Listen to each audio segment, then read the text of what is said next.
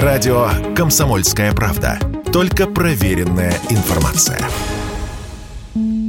Лесозаводск – небольшой город в Приморском крае у границы с Китаем. Население менее 35 тысяч человек. Новостей здесь обычно нет, но в середине августа тут произошло преступление, которое взбудоражило не только местных жителей, но и всю страну. В ночь с 14 на 15 августа в отделении Азиатско-Тихоокеанского банка, расположенного с торца жилого дома на улице Пушкинская, сработала сигнализация. Приехало охранное агентство, двери закрыты, внутри тишина. Ложная тревога, подумали поначалу участники в камуфляже. Лишь позднее стало ясно, ограбление действительно состоялось. Находясь в подвале здания, воры продолбили в потолке дыру и через нее попали в отделение, после чего под покровом ночи вынесли оттуда 12 миллионов рублей. Готовились явно долго и кропотливо. Чтобы бесшумно проделать отверстие в толстом бетонном потолке подвала многоквартирного дома незаметно для соседей, нужно сильно постараться. Корреспондент комсомолки во Владивостоке специально приехал в Лесозаводск, чтобы узнать детали. Вот что ему рассказала жительница дома, где находится ограбленное отделение.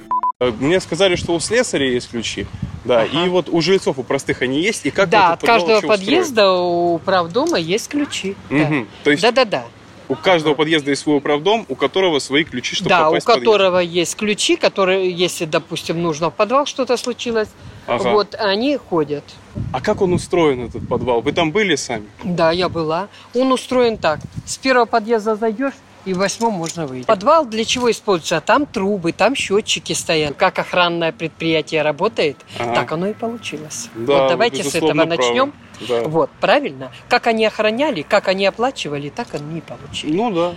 После ограбления стало ясно, что секция подвала, находящаяся непосредственно под банком, накануне преступления была изолирована от других. Прежде незапертая дверь была закрыта на замок. Видимо, чтобы никто не побеспокоил преступников во время подготовки к грабежу. Кроме того, есть записи с камер внутреннего наблюдения. На них человек в камуфляжной куртке, белых штанах и черных ботинках с черной маской на голове, наклонившись, движется по темному помещению. Видно, как из пульверизатора одну за другой закрашивает две камеры. Слабая, но видимость еще есть. Камера камеры сверху заклеивают чем-то темным. Сейчас над преступлением продолжает работать полиция. Возбуждено уголовное дело. Само отделение закрыто. О том, кто мог помочь злоумышленникам сработать настолько аккуратно и тихо, мы спросили Михаила Игнатова, бывшего оперативника регионального управления по борьбе с организованной преступностью МВД России по Москве на месте сыщиков я бы сразу бы отработал бы версию причастности охраны, службы безопасности к данному факту. Кто мог дать четкий план, кто мог разрисовать схему хранилища, где